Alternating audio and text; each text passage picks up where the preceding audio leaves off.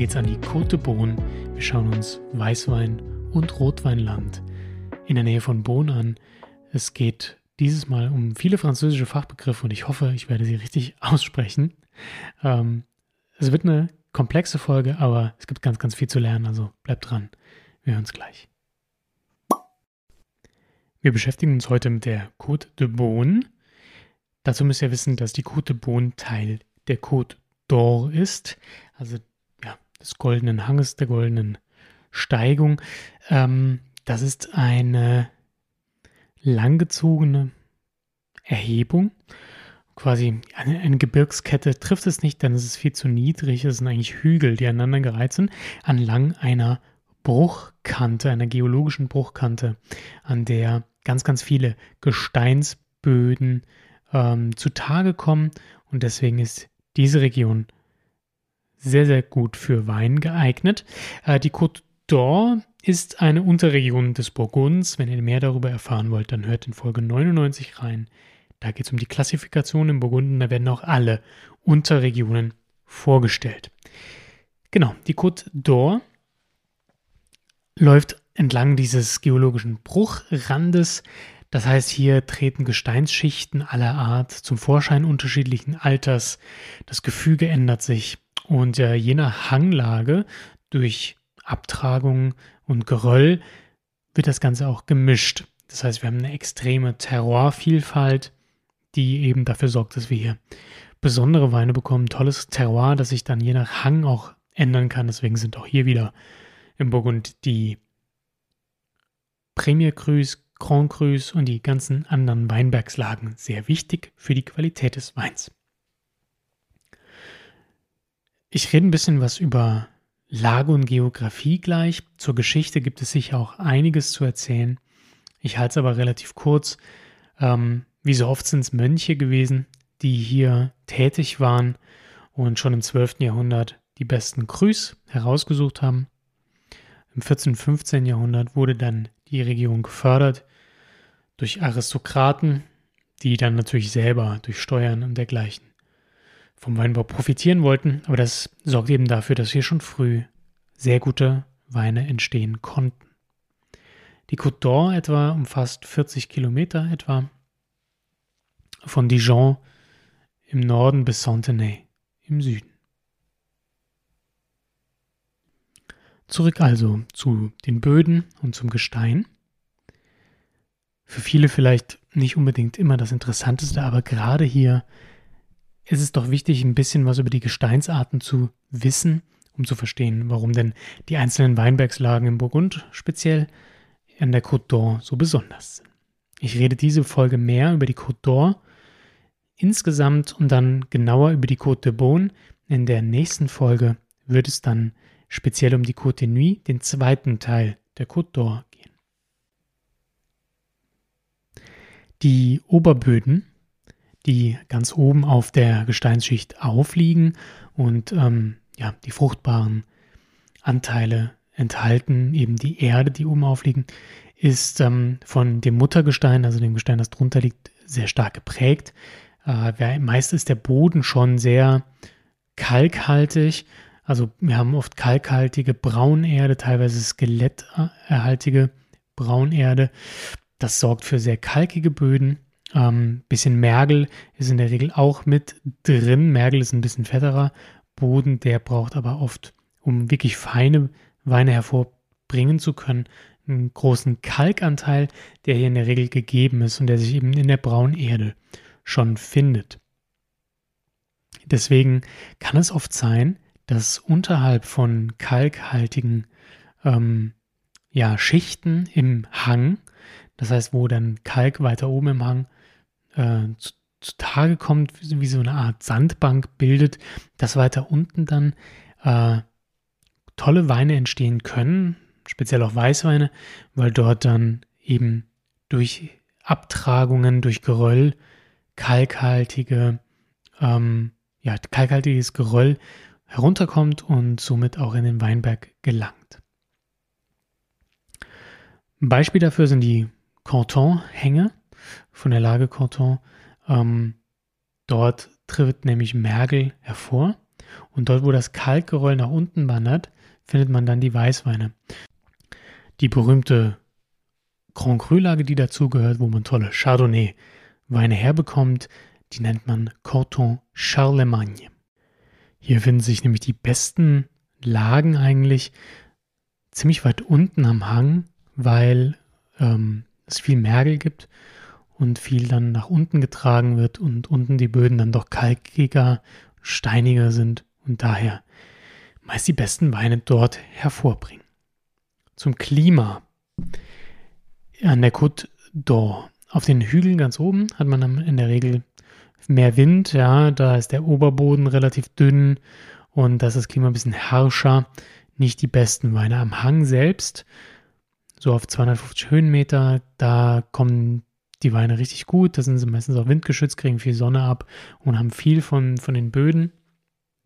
Und weiter unten im Tal, im Schwemmland, äh, gibt es meistens mehr Nebel, Fröste und somit auch mehr Krankheiten, die äh, die Reben befallen. Das ist in der Regel eigentlich oft so in Weinregionen, dass es weiter unten oft ein bisschen schwieriger ist, gute Weine zu erzeugen.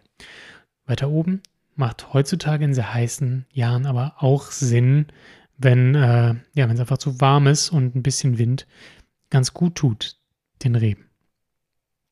Generell zur Geografie lässt sich noch sagen, dass die Osthänge äh, mit Südausrichtung eigentlich vorherrschen an der Côte d'Or und ähm, auch speziell an der Côte de Beaune. In Beaune selbst sogar teilweise sind die Hänge nach Süden ausgerichtet. Sprechen wir jetzt im Detail über die Côte de Beaune. Die Côte de Beaune ist äh, von Sontenay im Süden, geht sie hoch bis ja, so 5, 6, 8 Kilometer nördlich von Beaune. Vielleicht sind es auch 10. halt mich darauf nicht fest. Beaune ist eigentlich die, ja, die Hauptstadt sozusagen der Côte d'Or, kann man sagen. Also es ist eigentlich eine mittelalterliche kleine Weinstadt, wo auch viele der Negociants ansässig sind. An Negociants sind diejenigen, die aus verschiedenen Parzellen Wein kaufen und äh, ja, zusammen blenden und dann auf den Markt bringen. So war das zumindest früher zum großen Teil. Auch heute tun sie das, haben aber selbst auch einige Lagen im Besitz, darunter auch sehr große Lagen. Wenn ihr mehr über Lagen, über Negociants und so weiter wissen wollt, dann hört in Folge 99 rein, da geht es um die Klassifikation im Burgund. Die Côte Beaune ist die nördlichste Anbauregion Europas für Spitzenrotwein eigentlich, beziehungsweise die Côte d'Or. Ähm, die besten Lagen sind in der Regel nach Osten gerichtet. Äh, Pinot Noir muss ausreifen, also braucht viel Wärme und daher braucht auch die Morgensonne, weswegen nach Osten gerichtete Weinberge eigentlich prädestiniert sind. Und äh, ja, wenn sie nach Osten ausgerichtet sind, von Südwesten her eigentlich auch gegen Wind ganz gut geschützt sind. Generell zu den Weinen kann man auch sagen, von der Côte d'Or oder auch vom, vom Côte de Beaune, äh, ist, dass sie früher sehr viel zu kämpfen hatten mit den Weinbauern, die die Böden mit Chemikalien verseucht haben. Das liegt daran natürlich, dass äh, das Burgund schon immer Prestigeregion für Weine war. Und natürlich wollte man viele Erträge, gute Erträge, um viel Geld zu verdienen. Doch hat damit teilweise auch die, Boden, die Böden zerstört. Und die Winzer haben dann irgendwann gemerkt, dass die Böden ihr Kapital sind. Äh, es geht auch lange nicht mehr um Masse, sondern um Klasse. Und dementsprechend sind viele Winzer dazu übergegangen, biodynamisch zu arbeiten. Wenn ihr wissen wollt, was Biodynamie ist, habe ich dazu auch einen Podcast. Dann schaut einfach mal bei Spotify ein bisschen weiter in der Vergangenheit und dann findet ihr diesen. Und da geht es eben darum, die Böden ein bisschen besser zu behandeln und äh, genau, das Weingut als System zu sehen und das Ganze als Kreislauf und für die Böden zu sorgen. Und Biodynamie ist eigentlich ja im Burgund wirklich sehr weit verbreitet, viel weiter als in Deutschland. Und äh, die Winzer arbeiten hier sehr nachhaltig und im Einklang mit der Natur. So, jetzt aber richtig in die Côte Bohnen. Jetzt verwechsel ich auch nicht mehr beides, beziehungsweise erzähle euch nicht von beidem, sondern erzähle euch von der Côte Bohnen ausschließlich. Wir beginnen im Süden und gehen dann nach Norden. Das hat damit zu tun, dass die Qualitäten ganz im Süden noch nicht ganz so groß sind, dass wir, wenn wir dann nach Norden wandern, die Grand Cru-Lagen kommen. Und es liegt auch damit zusammen, dass die ersten großartigen Weine im Süden eher die Weißweine sind und dann im Norden Richtung, ähm, Richtung Bohnen und darüber hinaus vor allen Dingen dann in die, in die Rotweinrichtung gehen. Also wir, wir steigern uns in Qualität und in Farbe des Weins sozusagen. Deswegen fange ich im Süden an. Und damit im Sontenay, der Appellation. Genau, hier haben wir eigentlich das Besondere an dieser Region ist eigentlich, dass die, dass die Gesteinsschichten relativ abwechslungsreich sind. Nehmen wir verschiedene Ein Aufschlüsse von, von Gestein. Ähm, Ober-Unterböden mischen sich teilweise, verändern sich und deswegen kann man hier schwer von einer Terroir-Typizität des Sontenay sprechen. Äh, die meisten Weine sind teilweise typisch für Bohnen, teilweise aber auch typisch für Côte de Nuit. Sehr abwechslungsreich.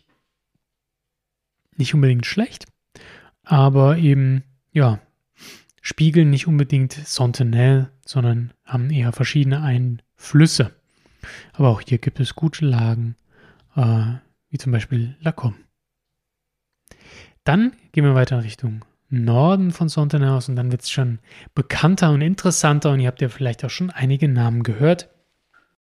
Allen voran Chassagne Montrachet. Ja, diese Appellation ist sehr bekannt, speziell natürlich für die Weißweine, die Chardonnays, gerade aus der Lage Le Montrachet. Ähm, jetzt habt ihr gehört, da gibt es jetzt Chassagne Montrachet, Le Montrachet, äh, Bâtard de Montrachet und so weiter. Ähm, mehr dazu auch im, im Podcast Folge 99, wo es eben um die Klassifikation geht. Da erkläre ich nochmal genau den Unterschied. Es hat nämlich teilweise mit den Ortschaften zu tun, die sich nach der weltberühmten Weinbergslage Le Montrachet benennen und das sorgt für Verwirrung.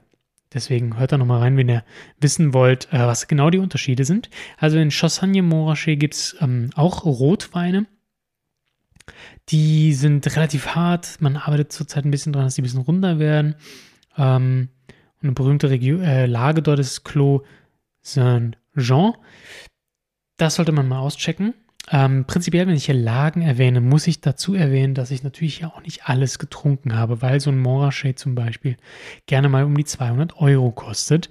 Ähm, ja, also ich habe in meiner WSET-Ausbildung einiges aus dem Burgund getrunken, aber natürlich auch nicht alles. Deswegen erzähle ich euch hier viel auch einfach Sachen aus der Literatur, äh, was ich von befreundeten Weinhändlern kenne, was ich in meiner Weinhandlung getrunken habe oder sonst auf meinen Weinreisen. Aber ich bilde mir nicht ein, hier äh, im Burgund der absolute Profi zu sein.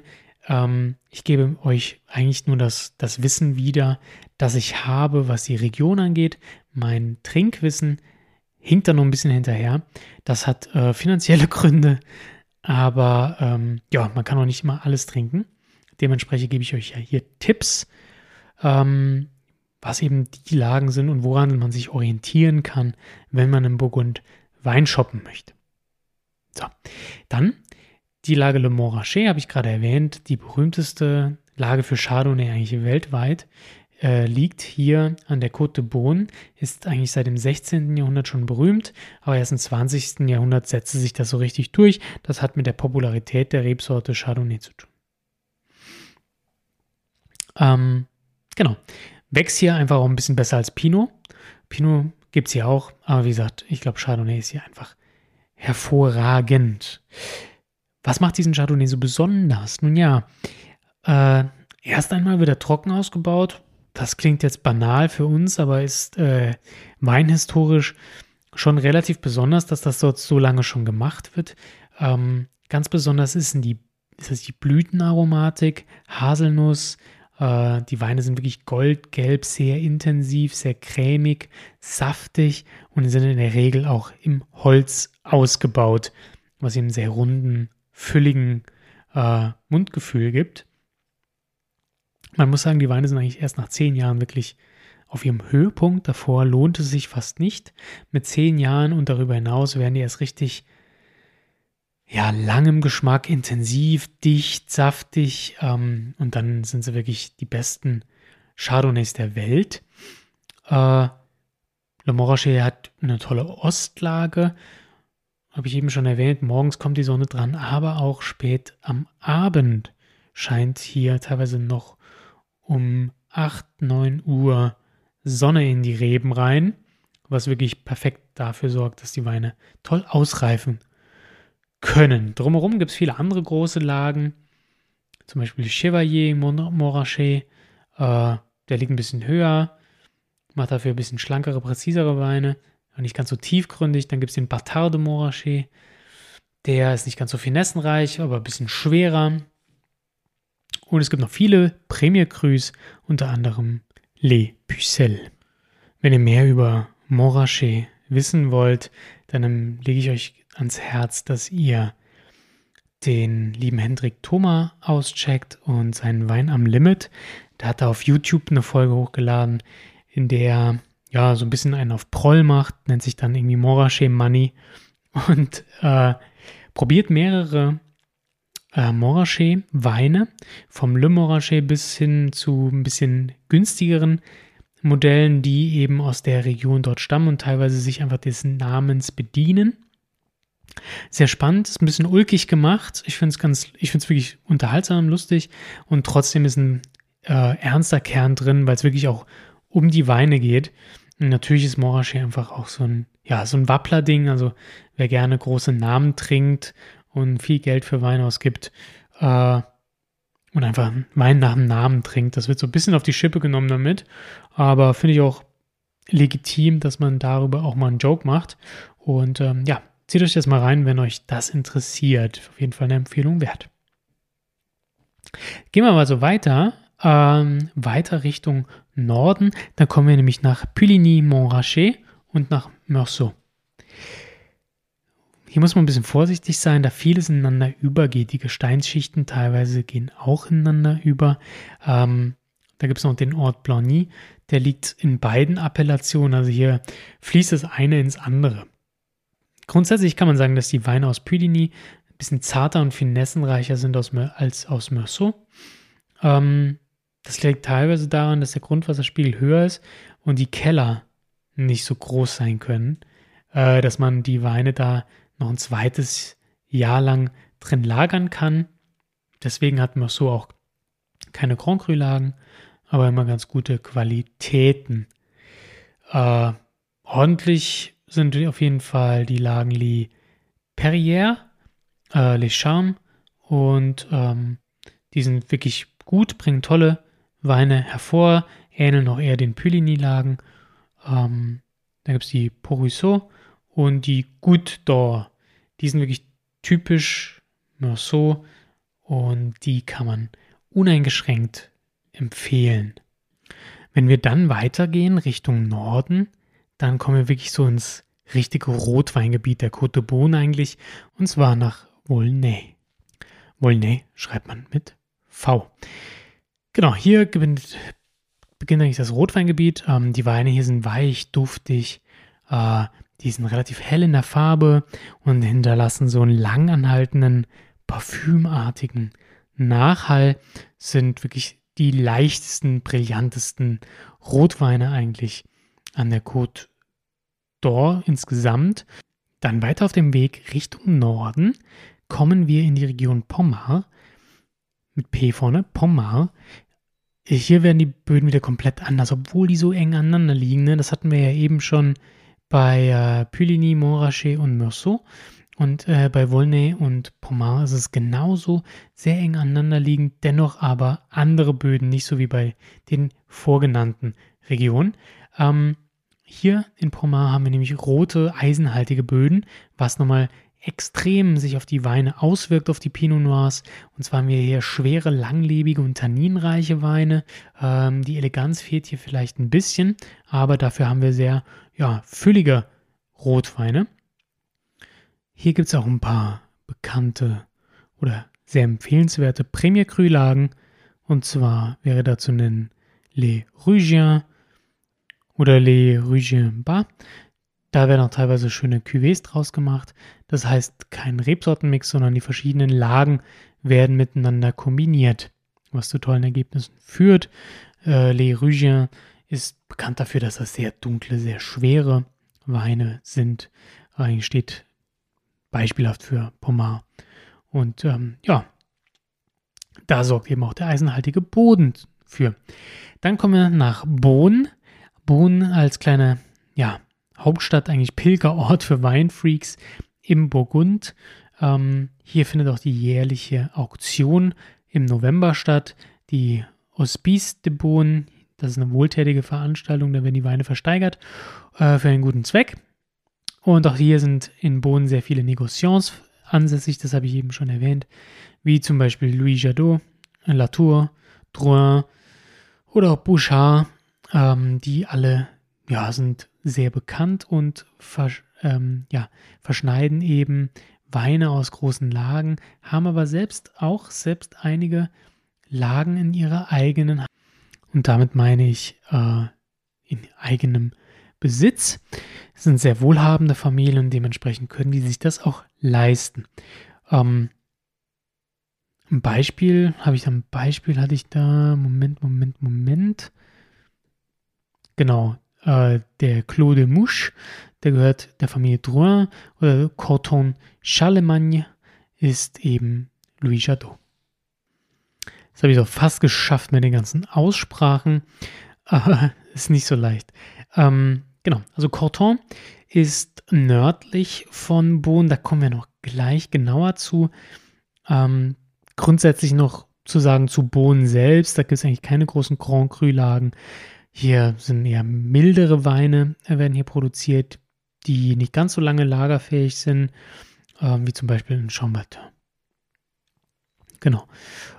Alles so um Bohnen rum, ich sag mal westlich von Bohnen, ist okay, gut trinkbar, gute Qualitäten, aber jetzt nichts, wo man sagen müsste, hey, das ist der absolute Knaller. Dafür lassen sich hier aber gut Schnäppchen schießen. Schnäppchen ist natürlich, ja, viel gesagt im Burgund. Die Dinger kosten immer noch richtig Geld. Und damit meine ich in der Regel 25 Euro plus. Nun ja, kommen wir also ähm, zum Norden von Beaune. Und hier findet sich dann ja, der berühmte Hügel Corton, die sehr berühmte Grand Cru-Lage ähm, an der Côte de Beaune. Die einfachen Rotweine um den Hügel herum oder am Fuße des Hügels Canton nennen sich dann Alos Canton, Alos mit X. Ähm, ja, das ist dann eher die Basisqualität und die Appellation eben Alos Canton. Genau. Ähm, dann gibt es noch Le Charlemagne. Äh, da haben wir schon drüber gesprochen. Das sind so die besten Rotweine der Welt. Das sind West- und Südhänge ähm, am Corton-Hügel eben. Und am oberen Rand des Hügels, ähm, da wird eben Geröll abgetragen, das habe ich vorhin schon mal erklärt. Da wird der Mergel dadurch dann einfach weiter unten heller, kalkhaltiger durch das Geröll. Dort wächst dann Chardonnay, aber sonst ähm, wird am äh, ja, Charlemagne Pinot Noir ausgebaut. Groß, fruchtig, tanninreich, ganz, ganz hervorragende Weine. Die besten Lagen sind Le Corton, ähm, Les Présentes, Le Clos du Roi und Les Renards. Das sind so die Knaller, die dort kommen, eigentlich äh, um den Hügel Le Corton herum. Mit der besten Lage eigentlich auch Le Charlemagne. Gut, äh, damit haben wir es fast durch von der Côte de Beaune. Ich möchte noch ein paar Preis-Leistungstipps loswerden. Und zwar folgende. Wäre da einmal die Appellation Pernon Vergelès. Da finden sich kühlere Premier Crus, also wer so eine kühle Stilistik mag, findet sich dort äh, wahrscheinlich gut aufgehoben. Das ist westlich von Coton. Äh, und dann gibt es noch Savigny de Beaune. Ähm, Savigny les Beaune bringt Weine hervor mit großer Finesse. Ähm, hier lassen sich Schnäppchen machen, weil eigentlich alles so um Canton rum drumrum steht so ein bisschen im Schatten dieser großen, mächtigen Lage. Aber drumrum, die Weine sind auch finessenreich und machen Spaß und sind gerade für die Region Bohn wirklich gut und trotzdem noch bezahlbar. Äh, westlich der Stadt ähm, Bohn eben auch, habe ich ja eben schon erwähnt, und nordwestlich rein findet ihr eben, findet ihr eben Savigny. Und äh, da gibt es einige Sachen wirklich, die Spaß machen. Ich habe hier auch einen zum Testen gleich. Ähm, und das Schöne daran ist, die Weine sind bezahlbar und sind trotzdem typisch für die Region. Der Sauvigny Le Bon äh, Premier Cru au Vergelès ist so eine super Premier Cru Lage, die man dort wirklich kaufen kann. Ich persönlich habe hier auch einen Sauvigny Le Bon stehen. Ähm, der ist nicht näher klassifiziert nach Klimat, also nach Weinberg, sondern ist eben aus der Appellation ein Pinot Noir äh, der hat gekostet, boah, lass mich raten, um die 30 Euro, glaube ich. Bisschen weniger wahrscheinlich. Ähm, genau, das heißt, das ist ein Preis-Leistungsschnäppchen. Aber er ist eben typisch für die Region. Und dann hoffe ich mal, dass der das auch gleich zeigen kann. Genau. Damit haben wir eigentlich die Côte Bohnen abgearbeitet. Ich hoffe, es war nicht zu trocken. Es ist nicht so einfach zu verstehen, ich weiß. Wir haben uns jetzt von Süden nach Norden gehangelt. Wir haben über Chardonnay und Pinot Noir gesprochen, das sind die beiden zugelassenen Rebsorten. Natürlich gibt es auch einen äh, Cote Bohnenwein, also wirklich extrem in der Basis, ähm, macht nicht unbedingt so viel Sinn, weil es teilweise nicht wirklich die Typizität widerspiegelt. Und ähm, da sollte man dann doch in die Ortsweine gehen oder vielleicht sich an eine Premier Cru Lage rantasten wenn man die Kohle übrig hat. Das ist leider immer so das, was ich ein bisschen bemängele an Frankreich, sind die teuren Preise, aber gut. Ja, ne? Angebot und Nachfrage, wie es eben ist. Alright. Dann stelle ich euch jetzt den Wein vor. Und zwar ein Savigny Le Bon. Und zwar von dem Weingut Montjean Meunieret. Ja, da, also das Ding ist von 2014, das soll ich vielleicht noch erwähnen, ist vielleicht noch ein bisschen jung äh, tatsächlich, da wir ja an der Côte Bohnen eigentlich auch Weine mal locker zehn Jahre liegen lassen können, damit sie richtig Spaß machen. Aber da das jetzt wirklich kein Premiergrünwein ist, denke ich, ist 2014 auch okay. Ich bin gespannt, was er kann. Wir schenken ein und riechen rein. Ehrlich gesagt, habe ich schon eingeschenkt. Und zwar ist der Wein jetzt schon seit über einer Stunde in der Karaffe und man darf gespannt sein. ja, und hier ist sie, die große Enttäuschung. Leider hat der Wein einen Fehler. Also ich habe es jetzt ein bisschen länger probiert. Ich habe länger hier auf Pause gedrückt. Ähm, der Wein war gesagt, wie gesagt, über eine Stunde in der Karaffe. Der Wein ist aber auch frisch aus der Flasche. Einfach platt. Da passiert gar nichts. Ne? Ich habe das Ding hier, ich rieche mal rein. Ja, da kommt so ein bisschen Menthol vielleicht durch. Ein Hint von Johannisbeer, aber mehr ist da nicht. Also wirklich platt. Ne? Ist jetzt Allergiezeit, meine Nase ist zu, aber ich habe auch das nochmal bereinigt. Ähm, ne, da passiert nichts. Und am Gaumen Tannin, leichte Säure, null Aroma. Also Weinfehler. Schade. Speziell, wenn man so viel Kohle für einen Wein ausgibt, ne? Das ist leider ärgerlich, aber gut, das ist die Weinwelt. So funktioniert sie leider manchmal auch. Man kann auch mal Pech haben, man hat mal Glück, man hat mal Pech. Wer kennt es nicht? Ich versuche das nachzureichen. Ich habe eben schon mit dem Weinhändler meines Vertrauens gesprochen. Ähm, da wird sich vielleicht die Gelegenheit ergeben und dann werde ich euch darüber berichten, dann aber wahrscheinlich eher bei Instagram. Außer es kann relativ schnell passieren, dann werde ich das in einer der nächsten Burgund-Folgen tun. Nun ja, Schade, aber was nicht ist, kann ja noch werden. Äh, insofern, jetzt habt ihr es mal live miterlebt, quasi wie sowas passieren kann. Ich äh, konnte das jetzt nicht antizipieren. Die Folge ist auch, äh, muss jetzt die Tage schon online gehen. Es schafft es leider nicht mehr, den Wein vorher neu zu probieren, aber ich reiche es nach, versprochen. Dann wünsche ich euch jetzt ein äh, schönes Wochenende. Der Podcast kommt donnerstags und ihr seid wahrscheinlich schon im Wochenendfieber. Viel Spaß auf euer Weinreise. Danke nochmal für das Mitwirken an meiner Umfrage auf www.deinweinguide.de slash Umfrage. Könnt ihr jetzt noch mitmachen, wenn ihr möchtet. Aber ich werde die jetzt spätestens zur nächsten Podcast-Folge zumachen. Also wenn es heute bei Erscheinen hört, ähm, gerne noch mitmachen. Und dann geht die Umfrage bald zu. Habe mich gefreut, dass ihr mitgemacht habt. Ähm, ihr könnt auch gerne auf die, auf die Website mal gehen, deinweinguide.de. So viel ist noch nicht drauf. Aber zum Beispiel habe ich dort Tipps und Tricks ähm, und Produkttipps. Das heißt, wenn ihr ja ein tolles Weinbuch haben wollt, ich kann einige wirklich sehr empfehlen oder ihr braucht gute Gläser, schaut doch mal vorbei.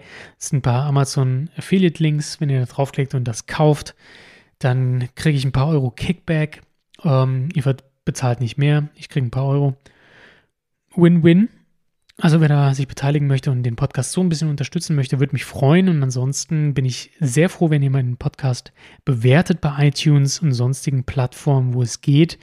Bitte tut das, das hilft mir und dem Podcast macht das ganze Ding noch sichtbarer. Und es freut mich natürlich, wenn ihr mich weiterempfehlt, beziehungsweise meinen Podcast. Ansonsten kommt vorbei auf Instagram at WeinsteinPod und lasst uns in Kontakt treten, lasst uns über Wein sprechen. Ich freue mich drauf.